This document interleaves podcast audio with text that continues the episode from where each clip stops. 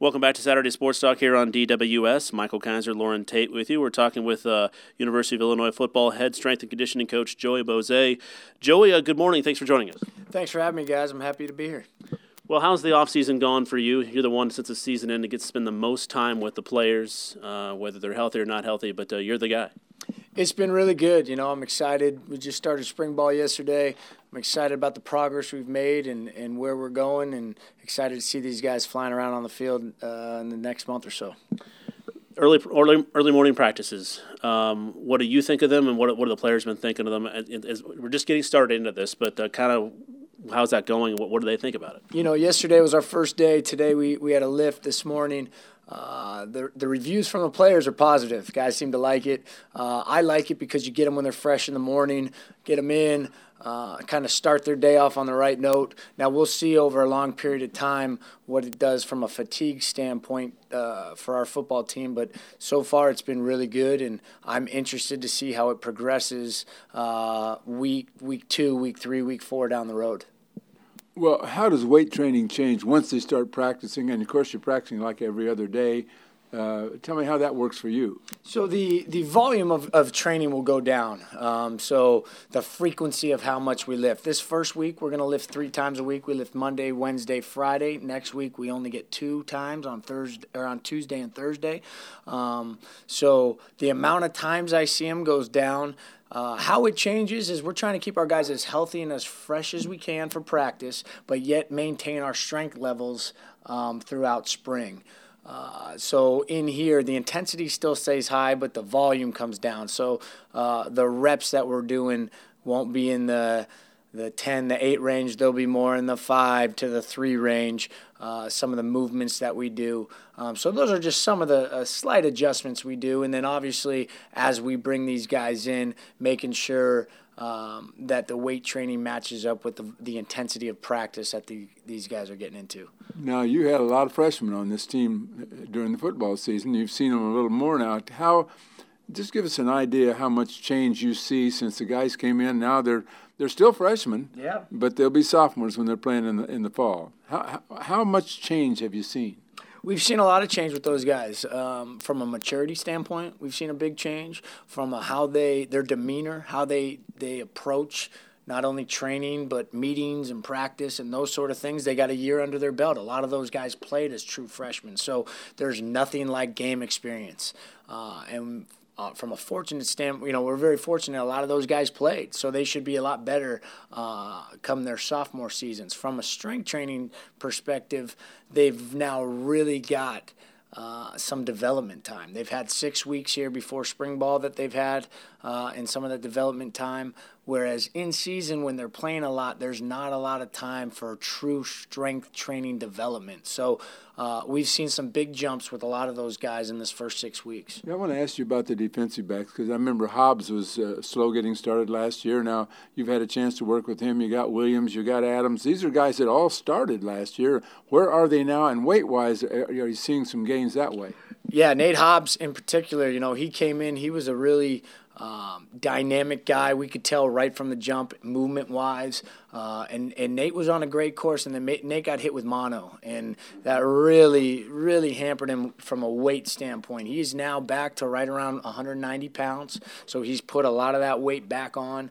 Um, so he's made a lot of progress this off season and in through the end of last season.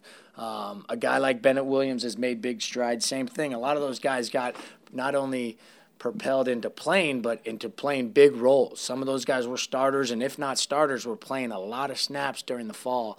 Um, and so they have now had a true six weeks of development in the weight room, and we're starting to see some big strides with those guys. Joey Boese with us on Saturday Sports Talk here on DWS. Joey, you mentioned the uh, guys like Nate Hobbs, who wasn't here very long. How did that in before he got the mono? How did that impact him playing this year? He played a lot, um, but had almost no training camp because of the mono. How did that impact his ability to even be out there and as productive as he could have been if he didn't get mono? Yeah, Nate's a special guy. Nate was, you know, he came in, I think it was in that low 170 range, and you started to see Nate.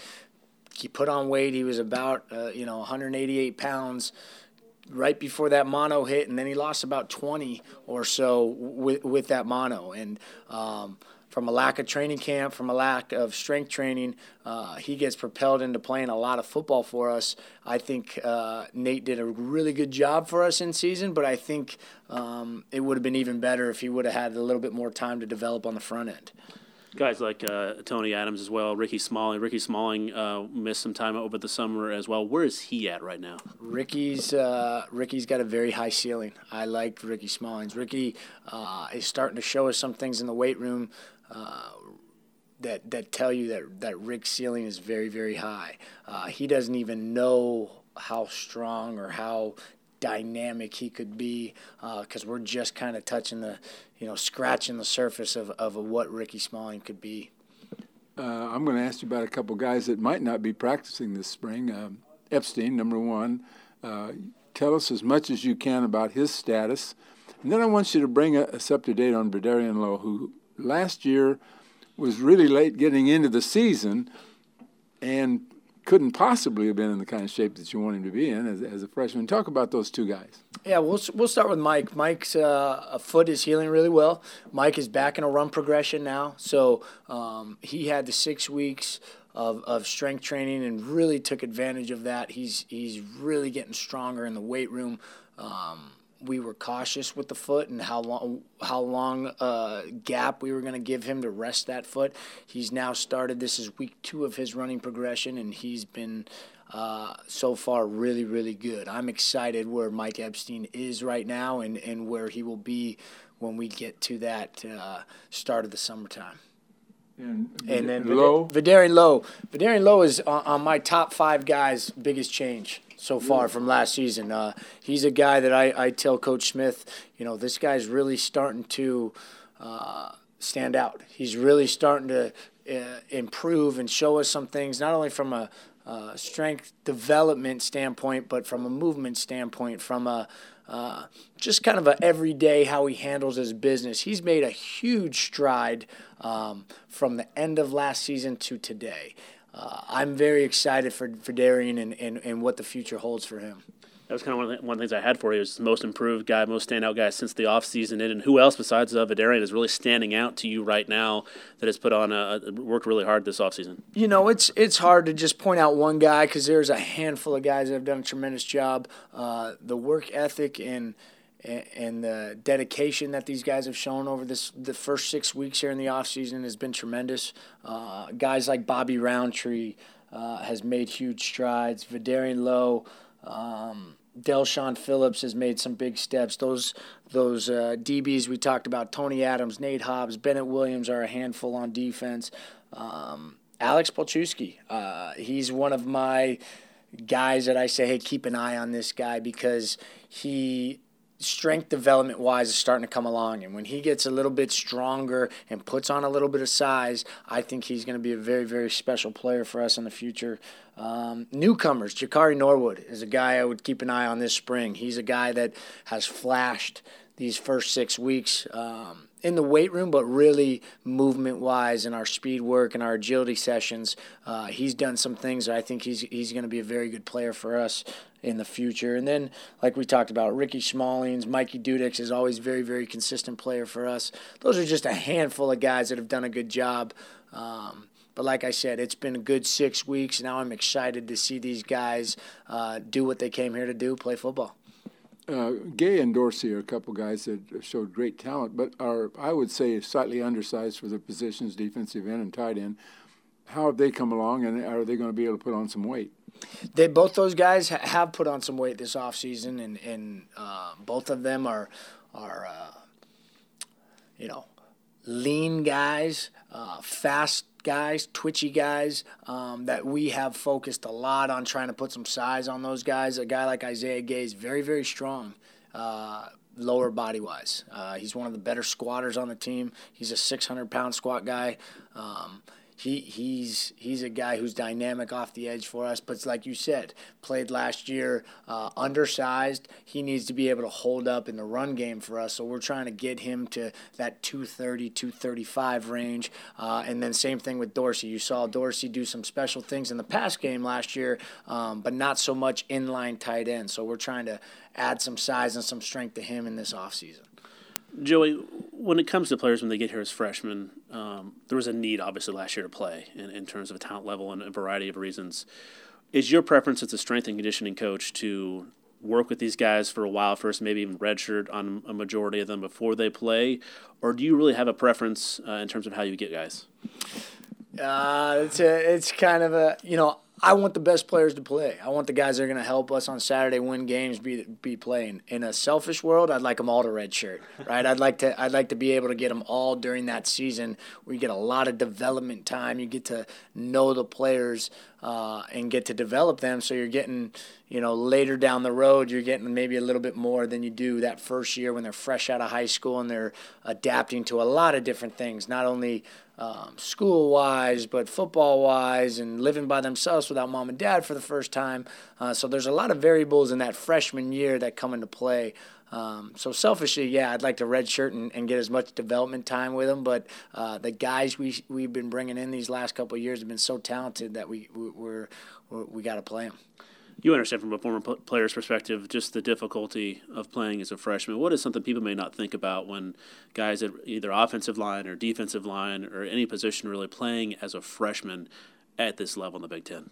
It's hard, not only physically but mentally, right? And being able to um, be consistent. You know, eh, eh, you see a lot of freshmen first couple weeks. They oh that guy looks good, and then week seven, eight, and nine, uh, some guys seem to fall fall off a little bit. Um, I think, like you said, there's a lot of development time that comes into their their training program that, as a freshman, you didn't have coming from high school. These guys come from all different programs. Some are fortunate enough to be in a great strength program. Some uh, had no strength program at their high school. So, from a development standpoint, uh, that's the biggest thing. Being able to be consistent throughout a long season now. You starting. Everyone thinks you start in September. No, these guys are starting uh, June.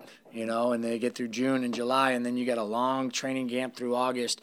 Um, and so there's they put in a lot of time even before that first snap of game one. So um, that those are some of the things physically, and then mentally being able to. Um, know the playbook and, and being comfortable with reps. And like I said, you get better with game reps, right? And so um, that's just a time thing.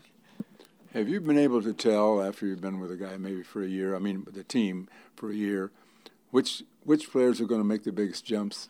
Have you been able to read that? Can you do that? Yeah, yeah. I, I feel like I got a really good feel of of guys' ceilings or where a player is going to go. Um, you know, especially like a guy like Alex Palczewski. We knew last summer when he walked in the door, this guy in 18 months is going to be really special once he puts on some size and some strength and, and gets acclimated to uh, this environment. Um, but yeah, I, I feel like I, I, I do see um, guys' ceilings pretty well. Have you seen anybody just in the last couple of months that's just jumped out at you from coming from way back, not somebody that was a star already?